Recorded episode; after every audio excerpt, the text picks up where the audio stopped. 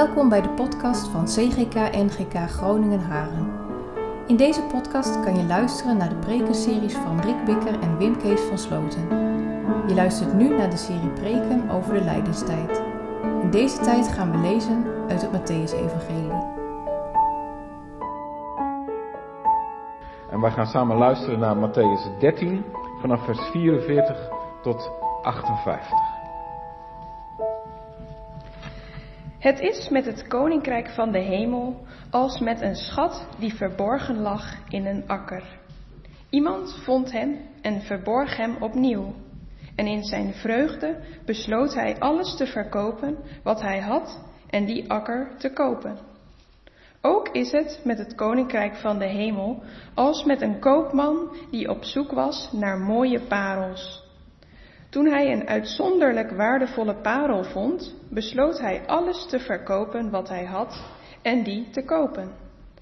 Het is met het koninkrijk van de hemel ook als met een sleepnet dat in een meer werd geworpen en waarmee allerlei soorten vis werden gevangen. Toen het net vol was, trok men het op de oever en ging men zitten om de goede vis in kuipen te doen. De slechte vis werd weggegooid. Zo zal het gaan bij de voltooiing van deze wereld. De engelen zullen erop uittrekken en de kwaadwilligen van de rechtvaardigen scheiden. En ze zullen hen in de vuuroven werpen, waar ze zullen jammeren en knarsetanden. Hebben jullie dit alles begrepen? Ja, antwoorden ze. Hij zei hun, zo lijkt iedere schriftgeleerde die leerlingen in het koninkrijk van de hemel is geworden, op een huismeester die uit zijn voorraadkamer nieuwe en oude dingen tevoorschijn haalt. Toen Jezus deze gelijkenissen had uitgesproken, verliet hij die plaats. Hij kwam aan in zijn vaderstad en gaf de bewoners onderricht in een synagoge, zodat ze stom verbaasd waren en zeiden, hoe komt hij aan die wijsheid en hoe kan hij die wonderen doen? Hij is toch de zoon van de, van de timmerman? Maria is toch zijn moeder? En Jacobus en Jozef en Simon en Judas, dat zijn toch zijn broers? En wonen zijn zusters niet allemaal bij ons? Waar heeft hij dat alles dan vandaan? En ze namen aanstoot aan hem. Maar Jezus zei tegen hen, Nergens wordt een profeet zo miskend als in zijn eigen stad en in zijn eigen familie. En hij verrichtte daar niet veel wonderen vanwege hun ongeloof. Ik wil uh, graag vanmorgen met jullie stilstaan bij dat eerste stukje wat wij hebben gelezen. Ik zal het nog een keer lezen. Het is met het koninkrijk van de hemel als met een schat die verborgen lag in een akker. Iemand vond hem en verborg hem opnieuw en in zijn vreugde besloot hij alles te verkopen wat hij had en die akker te kopen. Ook is het met het koninkrijk van de hemel als met een koopman die op zoek was naar een mooie parels. Toen hij een uitzonderlijke, waardevolle parel vond, besloot hij alles te verkopen wat hij had en die parel te kopen. Een aantal stukjes die verderop staan, daar komen we straks ook nog wel even bij. Maar dus vooral die gelijkenis van de schat in de akker daar wil ik uh, met jullie bij stilstaan. Ja, gemeente van de Heer Jezus Christus. Als je dan in de komende weken dat Matthäus-evangelie gaat lezen, dan kom je dus af en toe stukjes tegen waarin het gaat over Jezus die op weg gaat naar Jeruzalem. Over het lijden van Jezus, over de weg die hij gaat naar Golgotha. Maar daartussendoor zit ook uitleg. En dan vertelt Jezus verhalen. En dat zijn verhalen die komen voor heel veel mensen heel dichtbij. Want het gaat over voor hen heel gewone dingen. En dan misschien dat u zegt, ja nou ja, dat, ik heb dat nooit, een schat in een akker. Maar tegelijkertijd heb je dat vast ook wel eens gezien. Van die mensen die hebben dan zo'n koptelefoontje op. En die lopen dan met zo'n ding rond. En daar zit een metaaldetector helemaal onderaan. En dan gaan ze zo zoeken over de grond. Bijvoorbeeld op een plek waar vroeger een oorlog is geweest. En dan gaan ze kijken of ze dan uh, iets kunnen horen piepen. En als er dan iets piept, dan weten ze, oh, hier ligt metaal onder. En dan gaan ze graven. En dan vinden ze bijvoorbeeld kogels uit de Eerste Wereldoorlog. Dat doen mensen in het noorden van België nog wel eens. Of op andere plekken ga je op zoek naar oude muntjes of oude voorwerpen. Die kun je dan opgraven. Nou, misschien dat je daar een beetje aan kunt denken als je dat verhaal hoort van Jezus over die schat in de akker. Weet je hoe dat vroeger ging? Dat ging anders als bij ons. Kijk, als wij nu iets hebben dat heel waardevol is, dan kunnen we een kluis aanschaffen. Of we kunnen een kluis huren in een bank. Of je kunt je geld op de bank zetten en zo bewaar je dingen die waardevol zijn. Maar in de tijd van het Oude Testament, als je dan iets had wat waardevol was, en, en er kwam een spannende tijd aan, bijvoorbeeld er stond een oorlog op komst, wat je dan deed was, die waardevolle spullen, die deed je in een kruik. Bijvoorbeeld in Jeremia staat dat ook. Hè? Jeremia die had een hele waardevolle boekrol. En die boekrol die deed hij in een kruik. En dan had hij klei. En met die klei maakte hij dan de bovenkant van de, van de kruik dicht. En als die klei dan hard was geworden, dan zat die boekrol helemaal keurig opgesloten. Goed opgeborgen. En die kruik, die deed je dan in een gat in de grond. Bijvoorbeeld bij een boom zodat je goed kon onthouden waar dat lag. En als dan de spannende tijd voorbij was, of de oorlog was voorbij, kon je terugkomen en dan kon je bij die boom of in die akker weer, weer terug je schat opgraven. Zo werden in de tijd van de Bijbel spullen bewaard die waardevol waren. Nou, en Jezus die vertelt, het koninkrijk van God is gelijk aan een, iemand die aan het werk is in een akker. Nou, misschien dat we dan eerst eventjes terug moeten naar uh, wat bedoelt Jezus dan met koninkrijk van God? En uh, wat, wat is dat dan? En wat, moet je dan aan denken? Ik kan me voorstellen dat je dat een lastig woord vindt. Misschien ook wel de jongens en meisjes. Een koninkrijk, dat weten we wel hè, dat is een gebied waar een koning woont. Zoals wij hebben koning Willem-Alexander. En in Engeland hebben ze een koningin. En die is al heel oud. Maar waar je dan koning bent, in dat land, dat is jouw koninkrijk. En in de taal van de Bijbel is het koninkrijk, dat is de plek waar gebeurt wat jij wil. Dat is je koninkrijk. Dus het koninkrijk der hemelen, dat is daar waar gebeurt wat God wil. En dan moet ik nog iets bij zeggen. Het koninkrijk der hemelen is voor ons daar waar ook zichtbaar wordt wat God wil. Dat zie je vaak helemaal niet. Dat je afvraagt, waar gaat het naartoe met deze wereld? Ik zie niet dat Gods koninkrijk komt. Ik zie geweld en ik zie dreiging. En ik heb zorgen over hoe het gaat in het groot en in het klein. We hebben de ene crisis nog niet gehad, de andere valt over ons heen. Maar Jezus zegt, het koninkrijk der hemelen, dat is hetzelfde als het koninkrijk van God. Die twee mag je in Matthäus door elkaar heen gebruiken. Want de hemel, dat is waar God woont. En um, ik zal het even heel kort uitleggen. Matthäus die schreef voor Joodse mensen. En Joodse mensen die hadden geleerd met eerbied over God te spreken. Zodat je de naam van God niet elke keer uitspreekt. Dus om dan de naam van God niet uit te spreken, zei je de hemel. De hemel verhoede dat. Dus als Matthäus zegt het koninkrijk der hemelen, dan is dat eigenlijk het koninkrijk van God. Dat is waar Gods wil gedaan wordt, waar zichtbaar wordt wie God is. Dat. En dan zegt Jezus dus, dat is voor jou dichtbij. Dat is beschikbaar. Dat, dat is de uit, uitkomst van de prediking van Jezus. Dat koninkrijk van God, zegt Jezus, dat is niet later, aan het einde van de tijden, in de toekomst, over een hele lange tijd, als, als de geschiedenis van de aarde ophoudt. En koninkrijk der hemelen, dat is niet heel hoog boven ons, boven de wolken, in een plek waar God woont en waar wij ons niks bij kunnen voorstellen. Dat ook wel, maar Jezus zegt, het is nu voor jullie En dat geldt ook voor ons hier in de Maranatha-kerk en voor ons die thuis meedoen met deze dienst. Het is beschikbaar voor ons. Het koninkrijk der hemelen is dichtbij.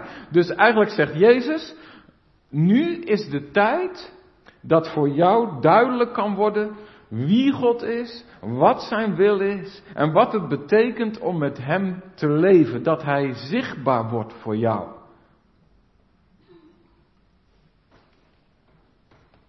Het is beschikbaar voor jou. Zo mag je het ook zeggen. Dat is wat Jezus komt vertellen. En dat is ook wat Jezus komt doen. Die beschikbaarheid van dat koninkrijk, die nabijheid van dat koninkrijk, dat is er voor ons. Niet omdat wij zo goed kunnen doen wat God wil. Of omdat wij dat zo helder hebben wat God wil. Of omdat wij dat zo duidelijk kunnen uitleggen. Maar omdat Jezus er is. Jezus die is naar de aarde gekomen om aan ons te laten zien, dit is mijn Vader in de hemel. Dit is zijn wil. En Jezus is ook gekomen om die wil te doen. Nou, dit is allemaal soort de bodem die ik moet leggen met jullie. En ik hoop dat je, dat je zegt, ah, eigenlijk had je dit al een keer verteld. Dat heb ik ook al, dat is wel een poosje geleden. Maar ik hoop dat je dit mee kan maken in ieder geval. Dus, het gaat over het koninkrijk. Dat betekent niet straks, later, maar nu, in jouw leven, wordt zichtbaar, wordt duidelijk, wordt bereikbaar. God is er. En ik heb omgang met God. En ik leef met Hem. En dat komt door Jezus. Dat is de basis. Maar tegelijkertijd, en dat voel je denk ik wel, voel ik wel althans. Je zegt, ja, dat, ik geloof dat wel. Maar tegelijkertijd is het een zoektocht. Want hoe werkt dat dan? En heel vaak merk ik daar niks van. Er zijn mensen die dat herkennen. Die zeggen, ja, heel vaak merk ik helemaal niet dat God er is. Of dat zijn wil gedaan wordt ook niet door mij. En soms is het helemaal niet duidelijk wat God aan het doen is en wat hij wil van mij. En dat, dat is een zoektocht voor mij. Dat is een puzzel. Zijn er mensen die dat herkennen? Ja, kijk eens even om je heen. Zie je? Allemaal mensen op zoek naar, naar God. Nou, en wat, wat Jezus nou doet is, die zegt van, ik ben niet alleen maar gekomen om dat koninkrijk beschikbaar te maken voor jou. Daarvoor ga ik mijn leven geven als offer. Maar ik ben ook gekomen om aan jou te laten zien hoe dat koninkrijk werkt. En hoe dat binnen kan komen in jouw leven. En dat doet hij door die gelijkenissen. Dus dan gaat hij zeggen, kijk, zo werkt dat koninkrijk. En het is dus voor ons heel belangrijk om in die gelijkenissen te gaan lezen en te zoeken wat kunnen we daarmee? Nou, en Jezus die helpt ons vooral om op een bepaalde manier te kijken naar jezelf en naar je eigen leven. En dan zegt hij, hoe werkt dat koninkrijk nou? Nou, zijn we terug bij die schat. Jezus zegt, het koninkrijk werkt zo. Stel je voor, je bent een boerenknecht, je bent een loonarbeider en je bent aan het werk in een akker. Je bent die met de spa of met de bats, ik weet nooit welke het is, in mijn vorige gemeente werd me dat altijd heel kwalijk genomen. Als ik dan het verkeerde werktuig zei. Maar ik denk dat ik de spa moet hebben. Klopt hè? Ja. Goed. Maar in ieder geval, je bent aan het spitten. In je akker. En dat is hard werken. En het is zwaar voor je rug. En op een gegeven moment, je zet je voet, weet je, op dat randje. En dan ga je nog een keer extra hard. En dan klats. Dan denk je, oh nee. Weet je, dan krijg je zo'n zo schok door je rug. Denk je, oh, ik heb weer zo'n grote steen in mijn akker. Denk je, oh jongens, dit gaat weer een half uur kosten. Dan moet ik die er helemaal uithalen. En die moet dan naar de zijkant. En die moet dan op dat muurtje, weet je wel, waar al die andere stenen liggen. Die ik er al eerder uitgehaald heb. Dus je baalt ervan. Maar als je dan die rotstenen uit je akker aan het halen bent, dan ontdek je, het is helemaal geen rotsteen. Dit is een kist. Of het is een, het is een vaas, een harde vaas. Zo'n kleivaas. Zoals je wel eens in de grond stopte vroeger. En wat denk je dan? Gouden grond eroverheen. En dan ga je naar het dorpshuis en dan zeg je, ik wil die akker graag kopen. En dan zegt iedereen, wil jij die akker? Dat is helemaal niks waard. Dat is het slechtste stukje in de buurt van dit hele dorp. Is helemaal niet uh, genoeg water op jouw stukje en, en het is helemaal geen goede grond. Waarom wil je dat? Niemand wil dat stukje. En wat zie je daar nou in? Geef mij nou maar gewoon die akker. Voor de helft van de prijs mag je hem meenemen. Dat. Dat is wat Jezus vertelt. En dan, dan is die van jou. En dan ga je naar die akker en ga je op dat muurtje zitten en dan kijk je er overheen en denk je, dit is van mij. En deze schat die daarin zit, die is van mij. En dan, en dan ga je die weer opgraven. En dan ga je hem open doen. En dan ga je genieten van, van alle mooie dingen die nu een plek hebben in jouw leven. En wat je er allemaal mee kan doen. Misschien nog wel veel meer akkers kopen. Nou, dat is wat Jezus vertelt. En hij zegt dus, het koninkrijk van God werkt op die manier. Zoals in dit verhaaltje. En dan vraag jij je natuurlijk af, maar wat bedoelt hij daar dan mee? En wat wil hij dan aan mij vertellen? Nou, ik zal er een aantal dingen uithalen waarvan ik denk dat die belangrijk zijn om op te merken. Het eerste is, en weet dat is zo leuk, dat degene die daar aan het werk is met die schop, die is helemaal niet op zoek naar een schat. Die is gewoon aan het werk. Die moet gewoon zijn brood verdienen. Dus die, die man die zoekt geen schat. Maar hij vindt er een. Je zou bijna kunnen zeggen, die schat die vindt de man. Kun je wel meemaken, denk ik, hè? Nou, dan wil ik allereerst maar eens even zeggen van, soms gaat het zo in het koninkrijk van God.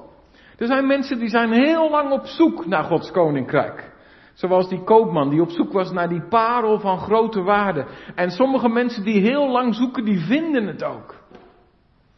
Er zijn ook mensen die heel lang zoeken en die vinden hem niet. Denk maar eens aan die jongeling. Die zei uh, tegen Jezus, Jezus, ik heb alles gedaan wat God gevraagd heeft. Uh, mag ik nog een extra opdracht van u? En toen zei Jezus, je hebt te veel jongen.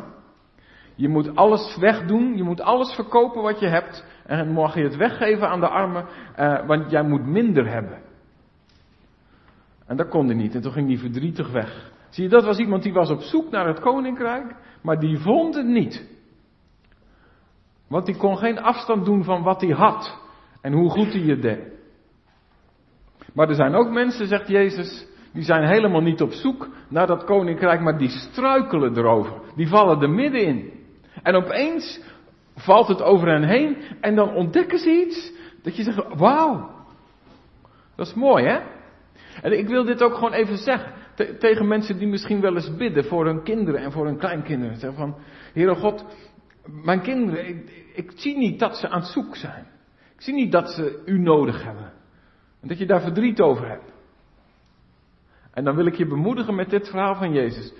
Zelfs als ze niet zoeken, misschien dat ze wel gevonden worden door die schat. Dan mag je om vragen. Nou, dat even ter bemoediging. En dan het tweede. je vindt die schat. En dan staat er, en dat, dat wordt in deze vertaling niet helemaal duidelijk. Als je dat nog een keer naleest thuis in de herziene statenvertaling, daar zit dat ene zinnetje net iets beter. Daar staat er, en hij ging heen. En met vreugde verkocht hij alles wat hij had. Nou, en ik denk dat dat de draai is in dit verhaal die het belangrijkste is. Dat is wat Jezus aan ons wil laten zien. Dat, dat koninkrijk van God, dat kan zomaar binnenvallen in je leven. En opeens ziet het er heel anders uit, want die stomme akker, wat alleen maar een hele grote klus voor je was, waarvan je wist, dat gaat me een week spierpijn kosten, dat blijkt opeens iets te zijn wat heel je leven gaat veranderen. Je gaat op heel anders kijken en de buren die zien nog steeds alleen maar dat ene akkertje en jij ziet een schat. Maar dat is niet genoeg. Dan zegt Jezus, om dan die schat te ontvangen, moet je heen gaan en alles verkopen wat je hebt. Ja. En dat is hem, hè? En nu willen jullie van mij horen, wat betekent dat dan? En misschien dat er iemand zegt, echt alles? Hoeveel dan? Hoeveel procent van mijn inkomen moet ik dan geven aan de kerk? En is dat dan netto of is dat dan bruto? Dat zijn onze discussies. Hè? Uh, wij hebben dan zelfs in onze kerkblaadjes hebben we zo'n staatje met hoeveel procent, met zoveel cijfers achter de komma. Daar weet Jezus helemaal niks van, van zulke soort staatjes. Jezus zegt, heen gaan en alles verkopen wat je hebt. En dan zou je jezelf de vraag kunnen stellen, wat moet ik dan verkopen? Mag ik dan wel een caravan hebben in Oud-Marsen? Mag ik dan wel een boot hebben liggen in het Paterswoldse meer? Mag ik dan wel genieten van mijn nieuwe Mercedes? Mag ik wel, mag dat dan allemaal wel? Of, of moet dat allemaal niet meer? En moeten we dat allemaal wegdoen? Gaat het daar dan om? Misschien. Ik zeg niet meteen nee. Maar ik denk dat je net iets dieper moet dan dat je jezelf moet afvragen van, uh, oh mag ik dit wel hebben en mag ik dat wel hebben.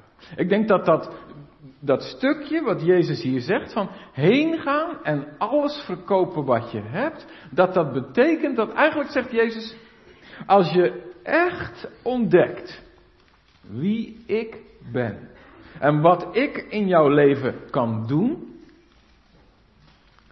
als je jezelf helemaal aan mij wilt verbinden. Als je wilt leven als, laat ik het even zo zeggen, als een leerling van mij, een volgeling van mij. Als je helemaal wilt leven van wat ik heb gedaan voor jou, dan betekent dat dat alle dingen in je leven anders worden. Dan gaat dat alles bepalen. Dat is het spannende. Ik zei het net al even in het woorden van het verhaaltje. Van, dan kijk jij naar die akker. En iemand anders ziet de klus van volgende week. Oh, dan hebben we dat helemaal gespit. En dan moeten we ook nog inzaaien. En moeten we nog onkruid eruit halen. Jongens, jongens. En jij ziet een schat. Je kijkt anders. Maar je gaat ook anders kijken naar wat belangrijk is en wat waardevol is. Want voor jou is waardevol wat daarin ligt. En zelfs zo waardevol dat alle andere dingen, heel je leven tot nu toe, krijgt een andere glans, krijgt een andere waarde, krijgt een andere waardering ook. Heen gaan en alles verkopen wat je had, dat is eigenlijk dat je een stap achteruit doet en dat je naar alles in je leven kijkt en zegt, hoe belangrijk is dit nou werkelijk? Hoe waardevol is dit nou? En is alles wat ik doe en alles wat ik heb en alles wat waardevol is voor mij ook wel verbonden aan Jezus? Ik denk dat het daarom gaat. Ik moet denken aan de woorden van, uh, um, nou, mijn oude buurman, Wilkin van der Kamp. Wilkin die zei altijd, Jezus speelt geen enkele rol in mijn leven. En dan wachtte hij even tot je erop reageerde. Jij bent toch dominee Wilkin? Dat had ik iets anders gedacht. Nee, hij is de regisseur. Dat. Even een voorbeeld. Ik denk dat voor heel veel mensen in onze tijd, gewoon trouwe kerkelijke mensen zoals wij, die gewoon naar een Maranatha-kerk gaan, of naar een Hoeksteen, of naar een Jeruzalem-kerk, dat ons geloof is eigenlijk een soort een puntje van de pizza van ons leven. Je hebt een hele mooie pizza met allemaal lekkere punten. En één punt is mijn sport. En één punt is mijn gezin. En één punt is mijn hobby's. En één punt is mijn familie. En één punt is mijn werk. En, nou, en dan heb je ook nog een punt. En dat is de punt, nou dat is geloven. Kan je dat voorstellen? Je hebt allemaal dingen die zijn belangrijk en dan heb je ook nog geloven. En soms dan lukt het iets beter om, om daar ruimte aan te geven. Soms is het wat lastiger. Soms heb je tijden dat je er wat meer mee bezig bent, is het, leeft het wat meer voor je. En je hebt ook tijden, dan is die punt wat kleiner, want het, ja, het zegt je niet zoveel en je kan er niet zoveel mee. Maar ik denk dat hier, wat Jezus zegt, hè, dat heen gaan en verkopen wat je hebt, alles loslaten, dat dat eigenlijk betekent, geloof kan niet meer één stukje zijn van je leven. Zoals er een heleboel stukjes zijn. Maar eigenlijk moet, om dat beeld van de pizza dan nog maar even vast te houden, dat geloof moet de bodem zijn. Waar al die andere dingen bovenop liggen. Dat moet hetgene zijn dat het allemaal draagt. Ik hoop dat ik jullie niet in de war heb gebracht met mijn eh, pizzabeeld. Ik hoop dat je het volgt. Maar dat je dus anders kijkt naar je leven en dat je ziet, dit is het eerste, dit is het belangrijkste. Hier ligt al het andere eigenlijk bij. Dat is volgens mij wat Jezus hier zegt. Heen gaan en alles verkopen wat je hebt. En misschien betekent dat inderdaad wel dat je gewoon eens even in de komende tijd eens goed naar je leven kijkt en zegt: werkt het ook echt zo bij mij? Is Jezus inderdaad die schat die zo waardevol is voor mij? Beleef ik dat zo? Zie ik dat zo in? En dat alle andere dingen daaromheen op hun plek vallen. En ben ik bereid om, om ook Jezus vooraan te zetten. En alle andere dingen los te laten als dat moet. Dat is wel een heel uh, spannende vraag. Ik leg hem maar even voor je neer. En weet je wat ik dan daarbij wil zeggen als bemoediging? Dat er staat, hij ging heen en hij verkocht alles wat hij had met vreugde. Dus niet dat ik zeg, nou, zorg erom dat je blij bent, want dat staat in de gelijkenis, stiet in de Bijbel, moet je ook nog blij bij kijken. Dat niet, maar ik denk dat dat wil zeggen van, ga nou op zoek naar, niet zozeer, wat moet ik allemaal wegdoen? Maar begin nou met, zie ik dat heerlijke in Jezus? Heb ik, heb ik gezien welke enorme schat er in mijn leven ligt? En nou, misschien wil je er nog wel een keer goed over struikelen van de week. Zeg, Heere God, mag ik nog een keer struikelen over die schat van u? Want ik, wil zien wat u allemaal aan heerlijke dingen in mijn leven hebt gelegd. Want ik heb het idee dat ik er overheen banje en dat ik geen idee heb waar ik allemaal doorheen loop.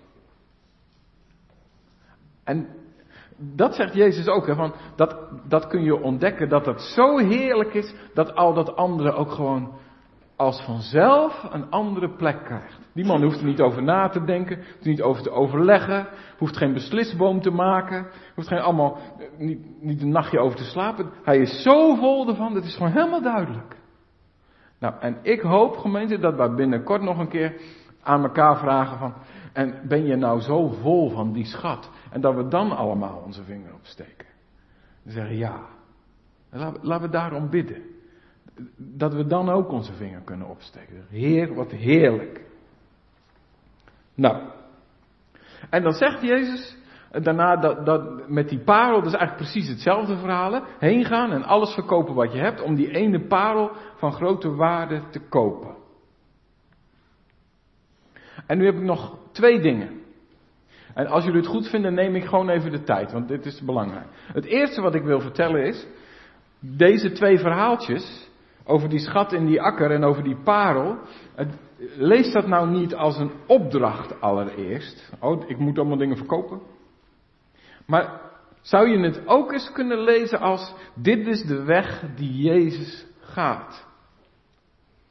Jezus komt jouw wereld binnenlopen. En die ziet jou en die zegt: Hé, hey, dit is een parel van grote waarde. Ik ga heen en ik geef alles wat ik heb om deze zondaar tot de mijne te maken. Ik ga heen en ik verkoop alles wat ik heb, want ik wil hem, ik wil haar. Ik geef mijn leven aan het kruis op Golgotha, want ik wil ik wil dat hij en dat zij bij mij hoort. Zie je? In, in die verhalen van Jezus zit zijn eigen weg ook verstopt. Dat is het eerste. Dus dat, kan ook niet anders natuurlijk. Dat de weg die Jezus wil gaan met jou, is ook de weg die hij zelf gaat voor jou. Dat is altijd zo. Twee. Maar dat is dus een spannende weg. En dat is een lastige weg. En dat is ook niet iedereen die die weg wil gaan. Daar zit een spanning op en dat heeft ook Jezus verteld hier. Hè? Ik zei net al eventjes van die rijke jongeling. Jezus zei, eh, ja jij hebt alles, maar je hebt veel te veel. Je moet het loslaten. En, en dan moet je achter mij aan, verkoop alles wat je hebt. En hij wilde niet. En hij ging heen. Met verdriet overigens. waar, waar, diegene die die schat verkoopt met blijdschap heen gaat, daar gaat die rijke jongeling met verdriet weg weg bij Jezus. Dat wil hij niet, kost hem te veel. Jezus vertelt hier ook nog een verhaal van een sleepnet. Hè? En, en daar zit van alles in. En, en met dat verhaal zegt Jezus, wil je erop letten dat dit een moeilijke weg is. En dat lang niet iedereen die weg wil gaan. Er zijn ook mensen die willen niet heen gaan en alles verkopen wat ik heb. Alles opnieuw waarderen, alles loslaten, alles zien in het licht van Jezus. Er zijn mensen die zeggen, dit kost me te veel. En dat snap ik heel goed. En daar voel ik ook mee. Maar het laatste van dat gedeelte van hoofdstuk 13 wat we hebben gelezen, Dat geeft aan dat het wel moet, gemeente. Er is maar één manier om met Jezus verbonden te zijn. En dat is in alles. Een andere manier is er niet. Je kunt niet een beetje geloven. Net zoals ik, ik zat laatst een verhaal te lezen en daar ging een meisje naar de moeder en die zei: Ik ben een beetje zwanger, ben ik bang. Dat kan ook niet.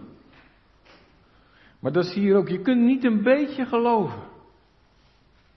De enige manier om met Jezus verbonden te zijn is heen gaan en alles verkopen wat je hebt. Dat is radicaal. De proef op de som. Toen Jezus deze gelijkenissen had uitgesproken, verliet hij die plaats en hij kwam in zijn vaderstad en hij gaf de bewoners onderricht in hun synagoge. Dat is, voor de Joodse mensen was dat zeg maar hun kerk. En daar, daar, daar preekte hij over dat koninkrijk en over zijn gelijkenissen. En toen zeggen de mensen, hoe komt hij aan die wijsheid? Hoe kan hij die wonderen doen? Hij is toch de zoon van de timmerman? Kunnen zonen van timmermannen zulke wijze dingen zeggen? Hij is toch uh, de zoon van Maria? Maria. Oh ja, dat weten we. Weet je nog vroeger? Die was toch veel te vroeg zwanger en toen was ze nog helemaal niet getrouwd. En dan die Maria. Weet je nog? Ja, dat weten we wel, want in ons dorp weten we het allemaal van elkaar. En die Maria, die had een zoon en die staat hier op de preekstoel en die weet hoe het koninkrijk van God werkt. Da, da. Voel je het? Voel je de weerstand in die woorden? Is dat niet de zoon van, van die Maria? Wonen zijn zussen niet bij ons? En zijn broers, die zijn ook allemaal timmermannen, die kennen we allemaal. Ze namen aanstoot aan hem. Zie je wat hier gebeurt? Matthäus die zegt, kijk, wat Jezus vertelde over die schat en die akker, dat zie je hier gewoon gebeuren. Die mensen die zijn niet bereid om los te laten. Die mensen zijn niet bereid om alles opnieuw te bekijken. Het staat gewoon vast. Dat is de zoon van de timmerman, dat is de zoon van Maria. Die moet niet denken dat hij wat te vertellen heeft hier. Zo zit het en zo is het. Ik ben slimmer dan jij, ik heb een hogere status dan jij, ik ben keuriger dan jij. Dus Jezus, je hebt niks te vertellen in mijn leven. En eigenlijk zegt Matthäus, als je dat zo denkt, als je dat zo zegt, dan ben je niet bereid om alles los te laten. Want je zit helemaal in je eigen status en jij weet precies hoe het zit. Laat het nou los. Heen gaan en alles verkopen. Bereid zijn om alles opnieuw te bekijken.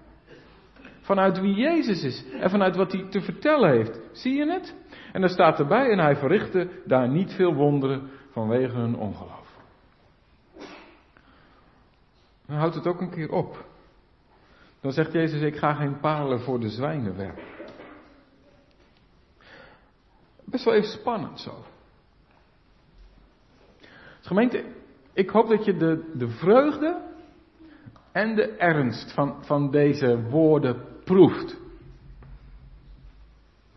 En wat ik eigenlijk graag aan je zou willen vragen is. Als je er nou van uitgaat hè, dat deze woorden over die schat en die akker ook voor ons zijn vandaag. Dan mag je zeggen, hé, hey, in mijn leven, in de akker van mijn leven ligt ook zo'n schat. Twee, daar hoef ik niet aan te twijfelen. Drie, ben ik bereid om inderdaad heen te gaan en te verkopen. Omdat ik weet dat de enige manier waarop ik Jezus ontvangen kan is als Hij mijn koning is. Als Hij alles voor het zeggen krijgt. Als Hij mijn allessie is. Dat is een Noord-Hollands woord. Weet je, dus je wat het is? Een allessie? Ja, alles. Dat. En ben ik ook bereid om naar mijn leven te kijken en me af te vragen of ik misschien niet Jezus een beetje naar de rand heb gestuurd. Dat hij één van de dingen is die allemaal belangrijk zijn voor mij. En dat het daarom eigenlijk een soort Jezus is die helemaal niks meer kan, omdat ik hem keurig in de hoek heb geduwd. Misschien zijn er dan wel dingen die ik moet loslaten. Heen gaan en verkopen. Met vreugde. En ik hoop dat je dat dan ook met vreugde mag doen. God zegen in het zoeken, in het werken in je akker de komende tijd. Heel veel vreugde toegewenst. Amen. Bedankt dat je naar deze podcast hebt geluisterd. Wil je reageren? Stuur dan een e-mail naar podcast.cgk-gn.nl. Hopelijk tot de volgende aflevering.